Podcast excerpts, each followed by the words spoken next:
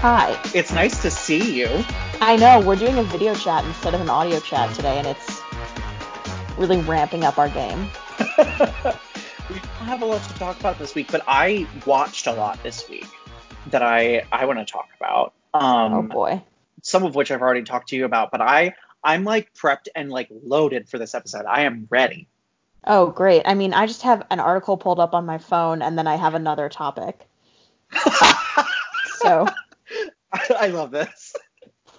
Okay, so hit me. What's up? first thing we must talk about this week, an urgent action item, not an action item, just a piece of news that's very important, is one Nikki Blonsky's coming out. Uh huh. Which, let's be clear, listeners, I don't know how many of you were on top of this, but Robert and I have known for a while that Nikki Blonsky was not straight. Yeah, when it happened, I literally texted you and was like, "D- "Is this news?" Yeah, it's kind of like Taylor Schilling, where it's like we knew, but they just now have said it. hmm It's like Uh, a public announcement. Yeah, we knew because Nikki Blonsky, if you recall, I wonder if I can find the post. A while ago, she posted that she was dating someone non-binary. Um, Oh. no, okay. She doesn't post that often. Maybe she hasn't deleted it. Here she is with Coach Beast. Classic. Here she is with the cast of Jersey Boys. Here she is with Coach Beast again. Here she is with a nurse.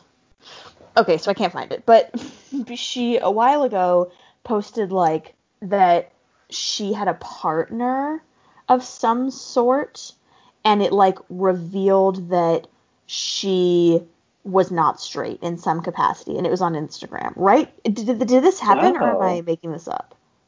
I I don't know. I'm I just feel like I've always known. Yeah, me too. I feel like I've known since day one. I feel like she has spoken out about it before. Aha. Yes. On May 30th, 2019, so she has deleted the post because I'm back to 2018 in her Instagram. Interesting. Okay. Interesting. Well, here she is with Liza Minnelli. Whoa! Did not know that that happened. Yeah, that's Where certainly something. were they? I don't know. She says, just found this little gem. Love her so much. Hmm. Here's her with a bunch of guys. Here she says, Has a, have a great weekend, everyone. Have a wonderful Easter and Passover. Yeah, so she deleted the post. Interesting. Very interesting. Hmm. So on May 30th, 2019, E! News reported Hairspray's Nikki Blonsky says she's the quote, happiest ever after debuting new relationship. I am excited for the future, she tells E! News. And then Nikki Blonsky is probably singing I Can Hear the Bells. Oh my god. After revealing the special person in her life, the 30 year old actress recently debuted her boo thing, Danny, D A N I. Oh, day three at DragCon was the best one yet, the 30 year old singer captioned her post alongside a series of images where she posed with her S.O. Oh, signature. No, significant other. Signature. Sure. oh yeah. it's got to be signature. Um, no, she did delete the post. This is a roller coaster. Nikki, Um, come on the podcast. So it so Danny, yeah. Here we go. Moreover, Danny shared a sweet snap of them locking lips. I love you, Nikki Blonsky. They wrote on Instagram, which is currently private. The caption also incur- included a sparkle heart emoji and the hashtags my girl and Team Nikki. Blonsky's partner identifies as non-binary and uses the pronouns they them. Whoa. Here's the picture of them. Oh my gosh. First of all, they're so cute. Second know, of they all, are. are they still together? No, because Nikki deleted the post of them. Oh, that makes sense. So I guess I love that. It, okay, okay. I guess I get that. you get what? Like the whole situation. Yeah, like that's how I knew that she was queer in some capacity. Not that you can't be straight and date a non-binary person. You can. Mm-hmm. You can do whatever you want and do whatever you want. But She, she just put a name on it. yeah. For those who didn't see, she posted a video of her dancing to Diana Ross's I'm Coming Out with the caption, Hi, it's Nikki Blonsky, I'm gay. You can watch it on our Instagram right now. yes, you can. Uh, she's amazing. I love her so much. She is making a great life off cameo, and I, well, it has. I feel like it's been our dream since season one to have her on the podcast. Yeah, and now that she's officially gay, she can come on the podcast. That's so true, Nikki. Get your cute little butt over here. Yeah. She lives in New York, right? She lives in New Jersey.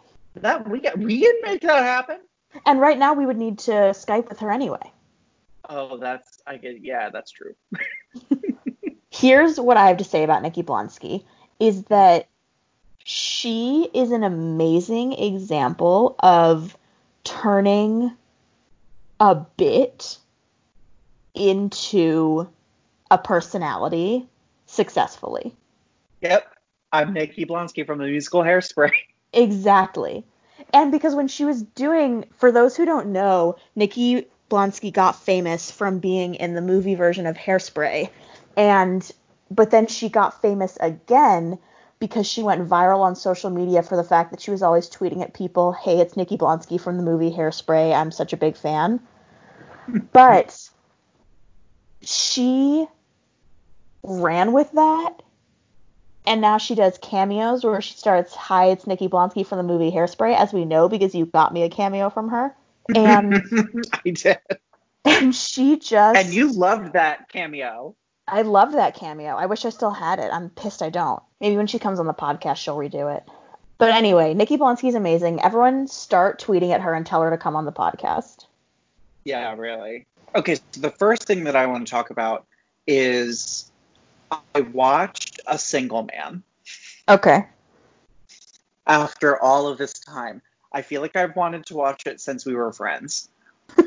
and I, I I remember being like, oh my god, it's Julianne Moore and Colin Firth in a movie together about gays. I have to watch it. And you were like, okay, but if you do, like, it's very sad. Yes. I was like, okay. And it is very sad, but I do think, like, what a wonderful movie. Yeah, it's um, great. It's it's currently on Hulu or Netflix or something. I think um, it's Netflix. It's first of all, what a beautiful performance from Julianne Moore. I know. Her accent is all over the place. She has like a British accent in the movie for anybody that has not seen it. I don't really know if it's a true story or not.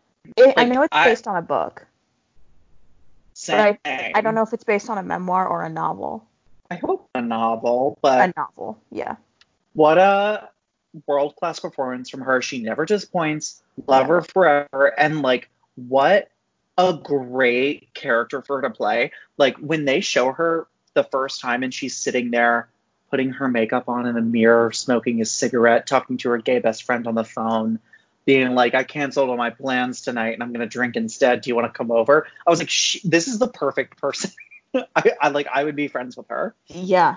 And I don't want to spoil the movie for anybody that has not seen it, but the content didn't necessarily matter to me as much as the style of the movie. I thought it was captivating. The, the like the coloring of the movie and how it changed throughout to like emphasize the storytelling and Colin Firth has never looked hotter.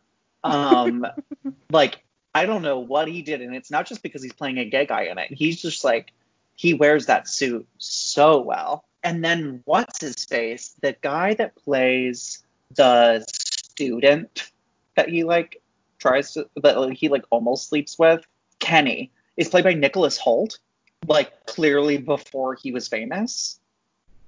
Oh right, that guy.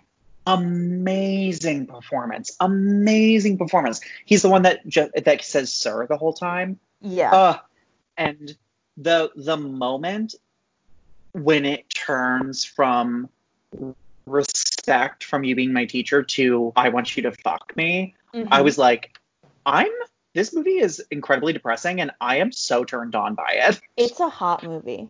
I was really surprised. Also, Ginnifer Goodwin is in it. Um, as his oh, like yeah. Um, just all around a really just like wonderful movie that was so moving and sad and the whole end was just a lot and I at the end of it I got really upset not for the obvious reasons but I, I sat there and I was like wow like I can only hope to love somebody that much someday Yeah. and I think that like suggesting the movie to our listeners, that's kind of what I want to harp on. Like the the making of the movie. If you love just like watching a well-made movie, this is the one.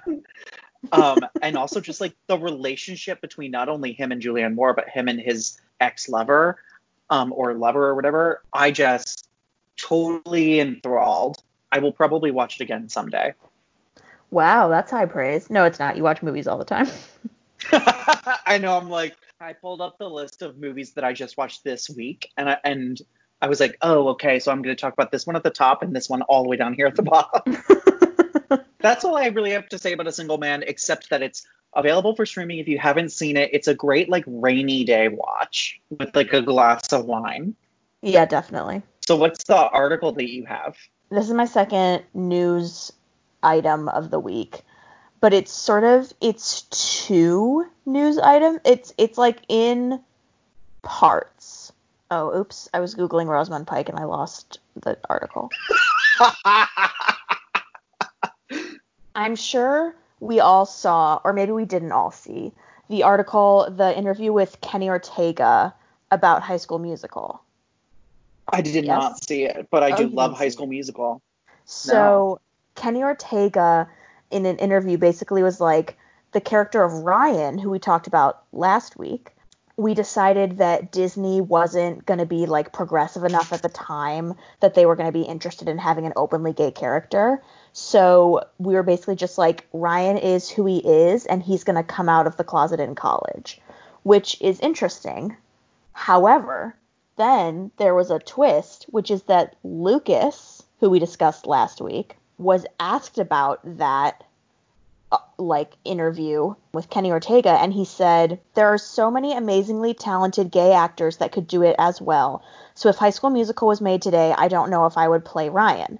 I would love to, but the last thing I want to do is take an opportunity away from other people. As a straight white man, I know that even without trying, I have taken opportunities away from other people. I know Robert is shocked, and I am. Sh- I was when I read that article, I was the definition of shocked. Like what? He's literally he. I can't even speak. He literally made a career off of being gay. Yeah, Like every other Disney movie that he's in, he's kind of exactly the same. and he's in And then Milk. he's in Milk. Oh my god. What? I actually don't believe this is true. I mean, it would make sense because if you've seen him now, he definitely looks straight. If, and if you don't, he's in the High School Musical, the musical, the series, which is great. You should watch it. he is. Um. Yeah, he's in like a dream sequence. I'm floored, actually. Whoa, he's got and I- long hair. And I hate when like influencers and podcasters say this, but like, if you know me, I like really like High School Musical. Like, I think it's fun. And I cannot believe that I did not know this until the year of our Satan 2020. I know, right? Like, okay, whoa. He posted a video of characters from a bunch of Disney movies doing the We're All in This Together dance.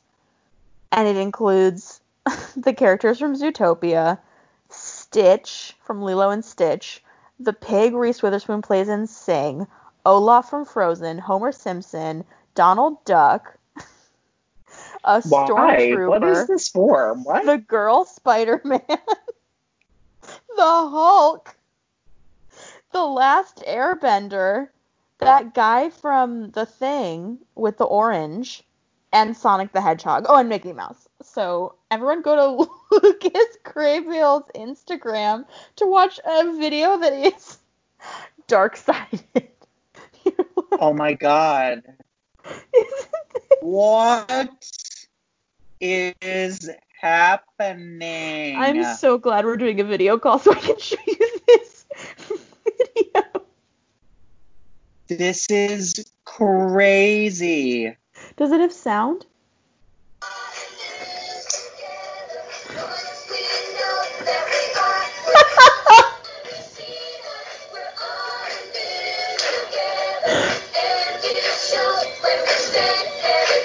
Make our dreams come. Oh. Okay, here's what I have to say. At least it's the right choreography. I know. Oh my god. Okay. that is shocking. If you're wondering what we're screaming about, you can go to our Instagram right now and and check out our episode post. I'll put the video in there. Good. Wow. Wow, wow, wow, tagged. wow. A million people in it. Anyway. Well, I guess I have to unstand Lucas Ga- Gabriel for making me believe that he's been gay for a hundred years. I know. I was this morning. I was reading the Kenny Ortega thing, and I was like, "Oh, I wonder if Lucas Gabriel ever like said anything about this." I don't know how to pronounce his name. And so I googled Lucas Gabriel gay, Mhm. and this article came up, and I was lying in bed, and I truly, I was like, "What is happening? What world am I living in?" I don't know. I I think I think we did something and ended ourselves up in a different timeline because things keep coming out and I'm like, but that's not true. Like me, I know what's true. It's just like I mean, I guess it makes me less mad. I guess it makes me less mad that Lucas played a straight guy in a movie than it did making me think that he played a gay guy in a movie. Um, even though Ryan comes out in college. Oh, really? Show me College School the musical. Wow, that's. I won't stop thinking about that actually. I think we're gonna come back next. We're gonna record our episode next week, and I'm gonna be like, so in this week's news, Lucas Gabriel is still gay or still straight. I still can't even say it correctly. Wow. Fuck the rest of my news. None of that matters. You were gonna drop a bomb like that on me. Wow. Well, I don't know how to segue into the next thing now because I'm just gonna be thinking about this. um. Damn. okay. yeah, I mean, Um. the floor is yours. Okay, I just have to go into it then. So I did watch another movie. Of course. Those People, which I also know that you know that I watched. Yes. It, it, it is also on Netflix. It has been in my Netflix queue for years, like actual years, and I have never watched it because I was always like, eh, it's like a low budget gay movie on Netflix. Like I'm I'm not gonna I'm not gonna be into it. I was wrong, everyone. I was very wrong. And if you've ever seen the movie, you probably understand. It's not that complex of a movie. It's very simple, but it's kind of everything that I've been looking for for a long time. In Jay and I's friendship, I've const- I've kind of consistently throughout the years been like, I'm looking for a gay story that's like happy and not sad, not about AIDS, but like not necessarily not about death. Like like I'm like I I've kind of been in this in in this pursuit of the perfect story, and that did kind of happen with us when Red, White, and Royal Blue uh, Yes. came out. Where like, wow, this is great. If only the characters were already out, this would kind of be my, like my perfect story. But I didn't mind it, and I was like, this is it. Those people is kind of like the movie for me. this movie was made for nobody else. Um, it's not rated. It's only 90 minutes. It was made in 2015. And the reason that I had added it to my list is because this actor named Jason Ralph is kind of like the romantic interest in the movie. Uh, Jason Ralph is a celebrity crush of mine. Oh. He it, he's the main character in the Magicians TV series, and then he's also been in a couple of other things. What? Just the magicians. what about it? I've had it. he was in that. He apparently was in the Most Violent Year. He was um apparently in Random Acts of Flyness. He apparently. Oh, he was in Younger. I totally forgot he was in Younger. As um, who? He plays one of the literary agents. He's only in a couple of episodes, Oh. and I think that he has a ponytail. He might be kind of gross in it. Let me see if I can find a picture. According to of him in Younger. Wikipedia, he's Peter and he was Peter in Peter the Starcatcher. Where? Wait a second. Adam Chanler-Berat was Peter in Peter the Starcatcher. Yeah, was he the replacement? Maybe. He's married to Rachel Brosnahan? I guess. He's also in the night of. And looking. He's apparently in Smash as a fan. Um, Okay. so he's, in, he's in a lot. I've, I've been a fan of his for a while, but I definitely was introduced to him as a person in The Magicians. And he plays the romantic lead interest in this. And as I said, the story is kind of simple. It's basically about this guy named Charlie, who's played by this actor named Jonathan Gordon, who ha- has scrubbed himself from the internet. I have tried to contact this actor because I want to talk, like, interview him about this movie. He's nowhere. So if you do know him, I want to bring him onto the podcast and talk to him about this movie. But he's like gone. Anyway, so it's about this guy named Charlie and his like little group of friends and his relationship with his best friend Sebastian. And they're both gay and out and in their mid late 20s. And the movie is partially about kind of that point in life that I find myself in right now, and I'm sure you may or may not as well. I'm not, I don't know, where I'm kind of like, okay, I'm too young to do these things, and I do have to grow up and do these like more adult things, and to do that, I have to sacrifice these things that I loved when I was younger, and like kind of become the person that I'm like supposed to be, like that kind of part of my life. All of the characters are at that right now, and Sebastian, Jason Ralph's character, his dad committed some sort of fraud and like stole money from all of these really poor families and used it to make himself very rich and is now in jail.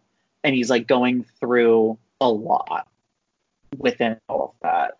And he's kind of like the a big disgrace in New York and nobody wants to see him except for his best friend Charlie, who's also in love with him. And so he kind of like uses Charlie to make himself feel better but Charlie receives like like takes it as love love and it may be meant in that way but that's not like their relationship is very complicated and complex and the movie is kind of about Charlie eventually like finds another gay guy in New York. How could he? Um but the gay guy is um, he he is the pianist at Marie's Crisis. Love. and it like becomes a one night stand but then you find out that he's actually like a concert pianist at what looks to be lincoln center but is probably city center. And he's like a big time pianist with this beautiful loft in in manhattan. Or no maybe he lives in yeah in manhattan. And it's kind of that battle of like it becomes that battle between the two main gay characters of like you're my best friend and you make me feel better but now you have somebody that makes you feel good. And how do i now feel about that? Especially when all three of us are gay and at this like breaking point in our lives and it i don't know it just like really resonated with me. I i like really loved it. It was the hottest movie i've watched this week. The sex scenes were far and few between far and few between but incredibly realistic. Like I feel like we've talked about it with a couple lesbian movies that we that we've talked about over the seasons where we're like, wow, that portrayal of that sex scene is actually like very realistic to what it's like. And Mhm. I don't think I've ever seen that represented in in like gay sex because it's usually blown over in like actual cinema. And this like did not make it like a sexy like this is like a hot like steamy scene that like people are gonna like jerk off to in their house. Like it's not that. It's very like if you were to have sex with this person in these situation in this situation, that this is what it would be like. And I really appreciated that and it kind of made it hotter. Um I sobbed through so much of it. And to anybody that's kind of looking for something to watch right now but doesn't really know, honestly, I highly suggest this movie. I will probably be rewatching it at some point soon. I really loved it. I might buy it on DVD. Who knows? On DVD? Why would you do that? I don't know. I don't even have a DVD player. Yeah. I just really support it, and I feel bad that I've been like, um, kind of like putting it off for five years. And now, now that I have watched it, I'm like, I stand this movie. but I do. It's really good. I think people should watch it. If we're a little bit more diverse, I would say that we would like do it as like a movie club or something like that. It is a pretty white movie, but the main like one of the main romantic love interests, like the boyfriend that the pianist guy mm-hmm. is not white. I think one of their friends is not like it's not it's not like a movie of just a whole bunch of white people talking to each other. um, so, so when I say diverse, I mean like that. But I mean it. It's just like some gays. but wow. it's good. You should go watch it. And I'm I'm done talking about those people because I do have other things to talk about. Okay. So last night, I actually haven't told you this at all because I wanted to save it. So last night I started a new show, as everybody I'm sure is surprised. Okay. It's a brand new show that literally came out on Netflix this like this week. Like I think it came out the other day actually. Um, it's called Say I Do. Have you okay. heard of it? No. I don't think I've cried that hard with anything not happening in my own personal life in a long time. Like I was on my couch at 2 a.m. like mopping up tears from my face. So Say I Do is created by the same people who created Netflix's version of Queer Eye. And it stars these three gay guys, and one of them is white, one of them is Vietnamese, and uh, the other guy is Italian. um, or maybe not. Maybe he's not Italian. I think he's Italian. I don't want to assume his race, but I'm pretty sure he's just Italian. Um, and they do surprise weddings and so I've only seen two of the episodes so far, um, but they're the only two that you really need to watch. Um, so basically, what happens is you are somebody who is engaged and your wedding was put off for whatever reason. And these three guys come into your life. They like kind of help fix whatever you're kind of going through emotionally at the time. And then in a week, they throw you like an, an expensive fully designed and thought through wedding and like customized for this couple. And about halfway through the week, the person who decided to do it re-proposes to their fiance who does not know what's happening and and it, they're like would you marry me this weekend and they like throw a wedding in a week that's kind of like the concept of the show two episodes feature um gay couples as the couples getting married. And so those are the two episodes that I watched. I don't think I've ever witnessed people that love each other more than in those two episodes. Like if you don't believe in love, just like watch it. because I I was like I don't think anybody will ever give me the kind of love that these like couples give each other. Like it's insane. The first gay couple that you meet is a gay couple that got engaged and then one of them was diagnosed with stage 4 cancer. Oh my god.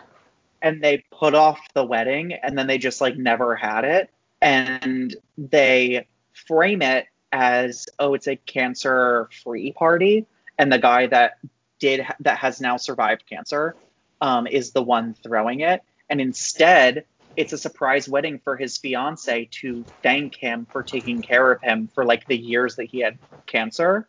It is like mind blowing to see them like love each other the way that they do, and it uh, you just kind of like have to watch the episode. I, like I don't want to ruin it. But okay. the other episode, the, the reason that I think that it's actually important, and I might even post a clip of it on our Instagram. We'll see Whoa. if Netflix lets me. The couple that is getting engaged, one of they're both out but one of them has accepted it and one of them has not accepted it and like prefers to live his life as a straight man. and comes home, he has a fiance that's a man, and they, the three guys like show up to give them the wedding, and they're like, "We will give you that wedding, like that is okay, but know that that's not like the wedding that we think you deserve." And, like you find out that his family is not accepting and him and his parents haven't spoke or him and his mom haven't spoken and like, his deepest fear is like kissing his husband during the wedding and and everybody like scoffing or not wanting to watch or not really wanting to be there and support them as a couple and um you find out that they don't really have any other gay friends and uh just like uh, he's just kind of like not accepting of his own self.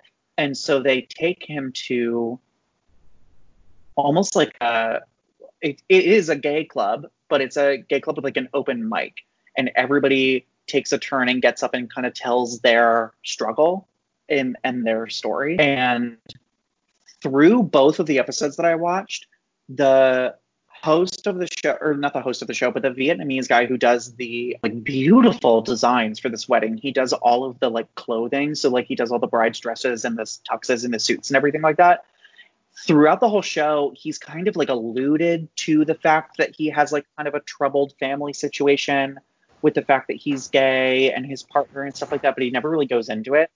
And then the, in this episode he like gets up on stage and tells the story of him and his mom and he's and it a heart it's a heart-wrenching monologue that he gives about his life that I will not try to replicate but at the end of it he explains that he's been with his partner for 13 years but he's like I don't need to get married it's like me and my partner like know how much we love each other. We're not like we don't need to get married for ourselves. We would want to celebrate it with everybody else, and everybody else in their families do do not agree with their like lifestyle choices of being gay, as they call it. And so he's waiting to get married until his mom comes around and accepts him and he like is giving the he's like telling his story and opening up to all these people like sobbing and just being so vulnerable while also helping this gay couple plan their wedding. And then you watch him like design and prepare the wedding and he's like putting parts that he wants in his wedding into all of the couples weddings so that he can see them like come to life. And he like stands in the back while the wedding's happening just like crying and I was like losing it for two hours. and I got so attached to these three guys that now I feel I'm I, I just have to go through and watch the rest of the show. Like I love them so much. Um, All three of them. I just yeah. Um, the chef's name is Gabriel Bertaccini, so I guess he is Italian. Um, uh, he's really hot. He he like makes the menu for all of the couples. Um, this is what he looks like. You can see it on our Instagram, but I'm going to show Jay. Oh, he's cute. And then this is the guy that does the designing for the wedding. Like he does like what it's all going to look like. And when I show you him, know that I think that he's maybe one of the hottest people on the planet. oh yeah, he is very your type. And he's so fucking sweet, at least on the show. Um, and then, oh, and his name is Jeremiah Brent. And then the other guy is, his name is Ty, and this is him. Oh my god, he's so cute. Fucking love him. I love all of them. He has the same glasses as me. Oh my god, they are the same glasses. okay, his are. What is that? What is that? VL. Um, Louis Vuitton. Yes, his glasses are Louis Vuitton, but they are the exact same glasses. His are Louis Vuitton. Mine were like nine dollars from glasses.com. um, and so if you're wondering what to do this week and you've run out of everything to watch on Netflix and stuff, honestly, there are only two episodes that feature gay character or gay characters, gay people, at least of what I've seen so far. Um, but hardcore suggest it. It's so sweet, and I love these three guys so much. I like want to be friends with them. I feel like I already am. but it's called um, Say I Do on Netflix. Maybe I'll watch it. I probably won't, but maybe I will. I guess the last thing we have to talk about is the movie, right? Disclosure, yeah. Yeah. I did not take notes on it. But that movie I feel like was us. Not in the way like I like I do not identify myself as someone who is trans, but while watching the movie, I guess we'll start talking about watching the movie now, but but I but while watching the movie, I was like I feel like this is just our podcast. Yeah, no, absolutely. And especially like, like the people who were in it, it just kept being like fan faves of the podcast. Like if Janet Mock had been in the movie, it would have been literally just our podcast. I was kind of surprised that she wasn't. They referenced her so much that Yeah. I, I I'm surprised she never showed up. And I kind of held out for her because I was like, oh, they're kind of revealing people along the timeline of cinema. So maybe we'll see Janet later, but then it just never happened. Um, Janet, where it- were you? I think it was only people who were in LA and she lives in New York. That's fair. I um, but I really loved it. What did you think? I loved it. I thought it was amazing. Um, I thought, like, obviously the parts I feel most qualified to speak on are the parts about like trans masculine people. I feel less qualified to like, not like have an opinion, but to speak on the parts about trans women just because I'm not a trans woman. And I thought it was really interesting how it started out being all about like trans women and like men in dresses and like throughout history the sort of like tropes and stereotypes that go with that and the sort of like man in a dress as comedy and stuff like that. And then how it sort of um transitioned um into like I, I liked the part I can't remember who said it but the part that was like representation of trans women is so like you see so many more trans women than you do trans men and trans masculine people even though the num- like the the numbers of people who are actually those genders are kind of evenly split just like people who are cis um Mhm. is like split in half and i i sort of wish it had gone a little bit more into like why we don't see as many trans masculine people because i have my own theories about that but like i won't get into them I do wish that this was a series instead of a, a one-off documentary. Me too. I thought it. I thought there were a lot of things it could have gone deeper into, and a lot of places where it just sort of like skimmed the surface of things that could have been like a 30-minute episode of a series. Mhm. Um. I do want to come. I do want to come back to this conversation, but keep going. Okay. One thing that I think they skipped over that was very important that everyone must know is um, in the part about the crying game. hmm something absolutely urgent and shocking about the crying game is that the cis gay man who plays a trans woman in the crying game is the only person in the history of the world who also spells their name J A Y E. That's not where I thought that was going to go. His name is Jaye Davidson, and I have felt deeply spiritually connected to him since I was 14 and I found out about the crying game. And I learned that this man's name was Jaye Davidson and that he played a trans character. And I was like, we are linked in a way he will never know. and I would I love love to have him on the podcast, if only to talk about the fact that we have the same name. not the crying game. Not the crying game. We would not Um, address it. One of the things that I, I wish that if it were a series that it could expand on is there were a lot of moments of it where I was like, wow, uh, you know, through this kind of happened throughout it, but when they would show you examples of men Uh, like as women in cinema, as if that happened the entire time, but it did. But they would show like Patrick Swayze and To Wong Foo. And I, I, in my brain, I was like, wow, I never would have considered that to be trans because I always watched that as a movie about drag queens, not thinking Robert Heyer mind is super closed minded in that like that is what was available, and so that is what this entire community kind of gravitated towards because that's all there really like was. And so in my closed-minded brain, I was like, this is more drag. When I'm like, okay, even if it is drag, it still can be brought into other communities as other things in the same way that gay men accept other things as gayness when it's not really.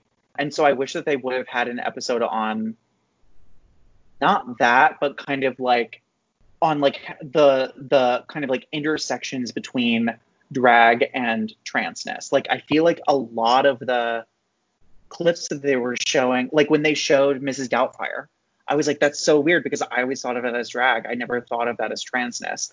Mhm. But but then the way that they explain it and like the way that those movies kind of like helped form the way that we look at transness in cinema, I was like, I get this, and I think it's so interesting. But that was such a small part of the documentary that I was like, oh, I want to hear more.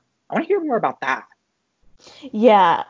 And like along those lines, I think it would be cool to hear more about trans tra- trans representation that isn't actually trans representation. Like every trans person I know has characters in their head who like who have like trans head canons of characters. Mm-hmm. Where they're like, that character's not trans, but to me, that character is a trans character. Right.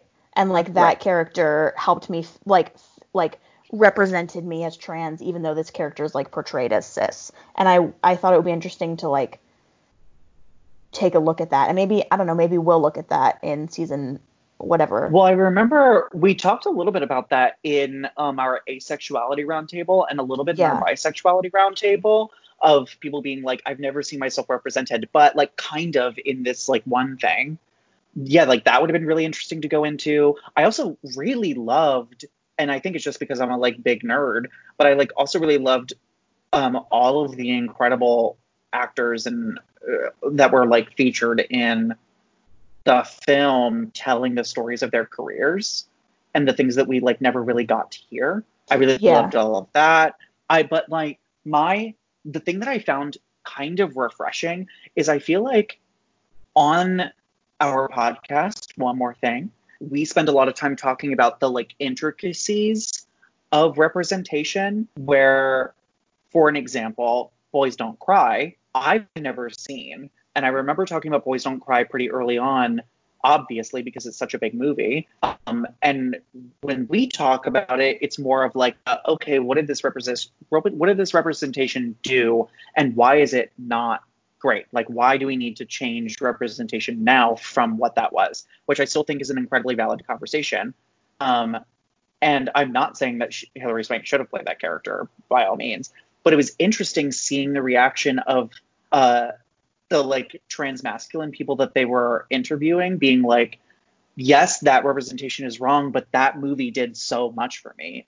Do you know mm-hmm. what I mm-hmm. mean? Like there's yeah. there's that one person that's like, I finally saw myself and even though it was violent and I did not like some of the stuff that I saw, like I felt like for the like I like I felt for the first time that I was seeing myself on screen and I was like wow I've never really looked at it that way that like even though it is bad and we should know better now at the time it probably still hit home with like generations of people and that yeah kind that that has never really gone through my brain before and i loved that that that i loved having that kind of realization yeah and um i think for me similarly a realization that i had like obviously i've never I've never been like, it's okay for cis people to play trans people. Like, that's just not my mm-hmm. line of thinking. But the way that Jen Richards talked about the difference between playing a character and playing the transness of a character, I it that just for me was like it put into words something that I had never been able to express about like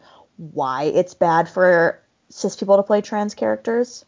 Um, I had never fully understood it until she broke it down and explained it, and then they were also like, "This is laughing with us and this is laughing against mm-hmm. us. And like here's the line in between it. And I was like, whoa, okay. uh, and there there were also things in it where I was like, I wish that they would have brought up how mainstream some of it is. Like every once in a while they would show you a clip and you were like, whoa, really? Like I I didn't realize that. Or like that was shoved into that TV show that I loved. Um, but I was kind of waiting for the Friends plot line to show up at some point, and it like never did. There's a trans Friends plot line. Oh yeah. Oh God. Yeah. Do I want to um, know about it? No. Okay. at the time, I'm sure that it was very progressive. It is wildly inappropriate now. Okay. Which like which is why I was kind of waiting for it to come up in disclosure because I was like, oh, this whole move, this whole documentary is talking about that plot line in the whole series of Friends. It's not like an episodic plot line. It's like a character that is in the whole show. Oh God. Um, okay.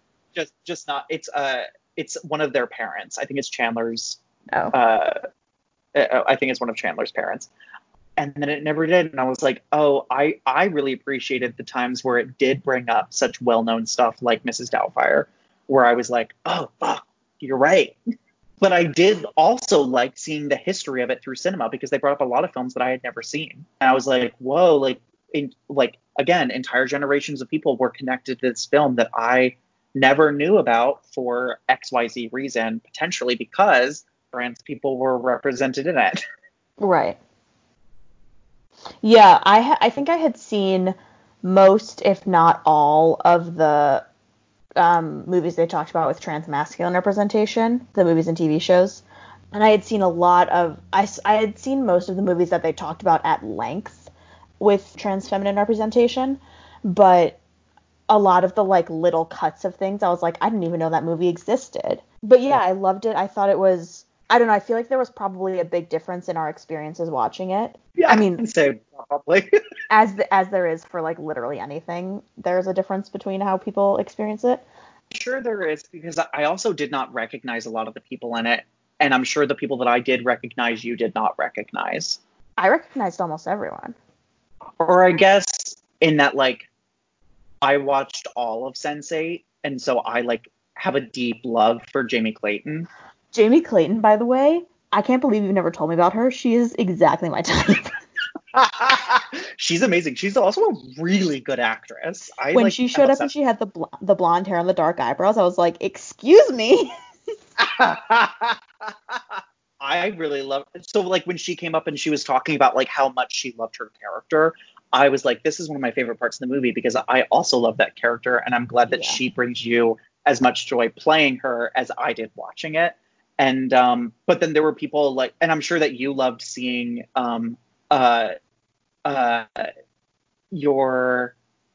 I, I'm trying to figure out, trying to figure out where they fall for you.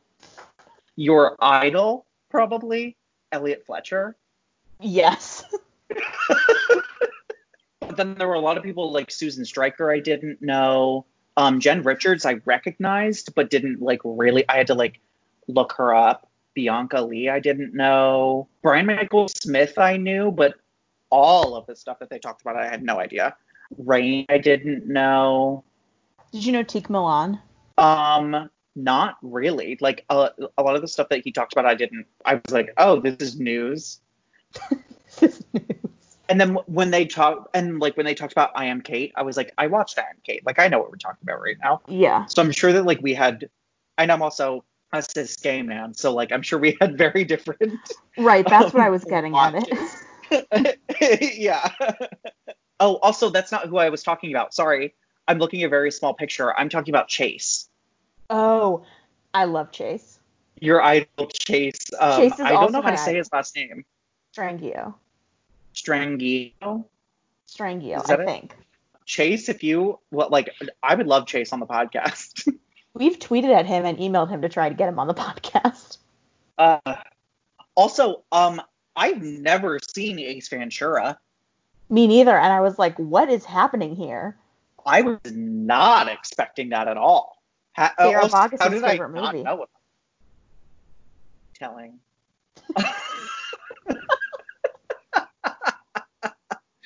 um, and I also love um Ellie from Rise, and I love that Rise got like three seconds of screen Yeah. time.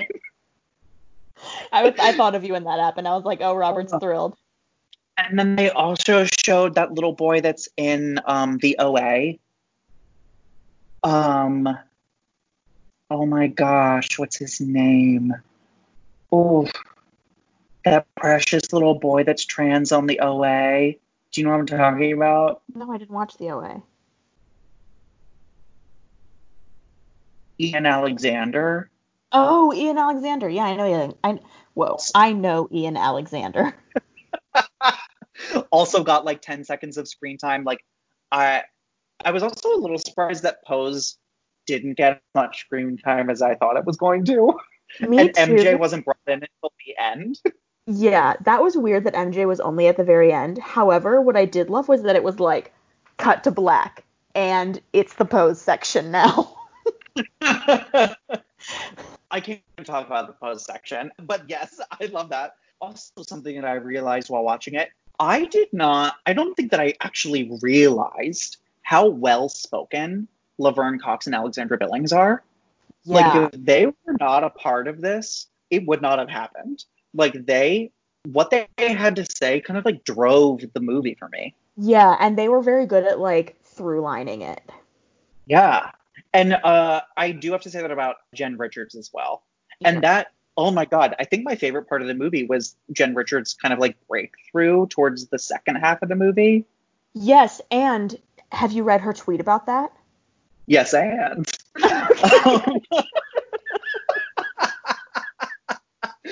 um, no, I have not. She tweeted like, "My mom and I are on better terms than ever, and now someone does look at me that way, and it's amazing." Oh, Yeah, because she has a GF. oh, I love that. I was like, uh, captivated is the wrong word, but I was when she started like talking about herself and like telling that part of her story, I it kind of like took the whole documentary to another level for me. Yeah, Like did it became less about the movie making part of it and more about like them as people, like them being the cast of the movie. And I was like, oh, like this is something that not only affected cinema, but also has affected every single one of these people outside of Hollywood. I I don't know how to keep bringing it up, but I just I just want to say again that like I through the whole thing was like, wow, this is like the kind of stuff we talk about all the time, and I'm glad that like somebody's finally listening yeah, like I like a lot of the a, not a lot of some of the things that they talked about in the documentary are things that we've been talking about the entire time. So once again, Once again, we are ahead of the curve. I really liked it though. I'm really I'm I'm glad that this exists in the world. And I hope that the right people see it. I'm sure that it's what I'm okay, here's actually what I'm hoping. I know that like bigoted Karens in Alabama will probably never watch this movie. Like I've I've I've accepted that fact. yeah, But I hope that people like me who are a part of the LGBT community but maybe don't know a lot about the representation or the history of transness in cinema end up watching it and come out at least learning something new. Like there were a lot of things that I learned about. Like I, and Yeah. Even so much as to say that like even the stuff with the L word, we've talked about that before and that plot line, but for some reason like hearing it from people who were actually affected by that at that time while it was airing yeah, like added a different kind of education to it.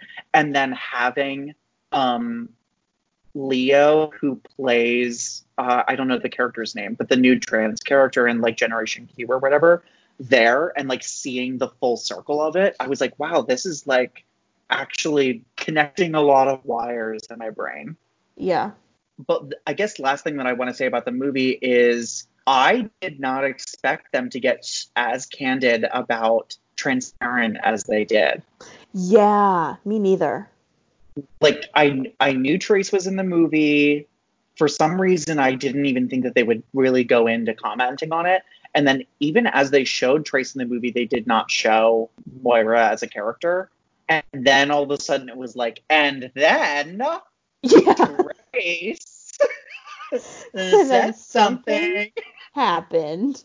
And I was like, oh shit, we're like getting into this right now. I'm like, okay. And I mean, I was here for it. I just, for some reason, I just didn't see it coming. I think it's a great documentary. And I think if you've made it this far into the episode and you still haven't seen it, you should go watch it. Yeah, Also, go watch A Fantastic Woman. true. So, next week, Yes, we are watching. La- I thought we were gonna say it together. Oh, okay, ready? Uh, Uh, Victor. um, we're gonna be talking about Love Victor on Hulu, Yes. previously from Disney Plus. Yes, Um, but no now the home of Hamilton. Oh, Um, I guess if you haven't started it, you have a week to watch the whole series. It is bingeable, I would say. Yeah. It is. It, the episodes are long, but the series is not that long. It's only like what seven, I think six, it's 10 eight episodes, episodes. something like that. Oh think it's wow. 10. Oh, that Like, is ten episodes. It's 10 episodes. But the episodes are short. The episodes are 30 minutes, but it's 10 episodes. yeah, they're all under 30 minutes. Quick watch, cute watch. We'll talk about it next week because got lots to say. I guess until then, we'll see you next week on our new day, as uh, same as this week. Yeah. Okay. Bye. Bye.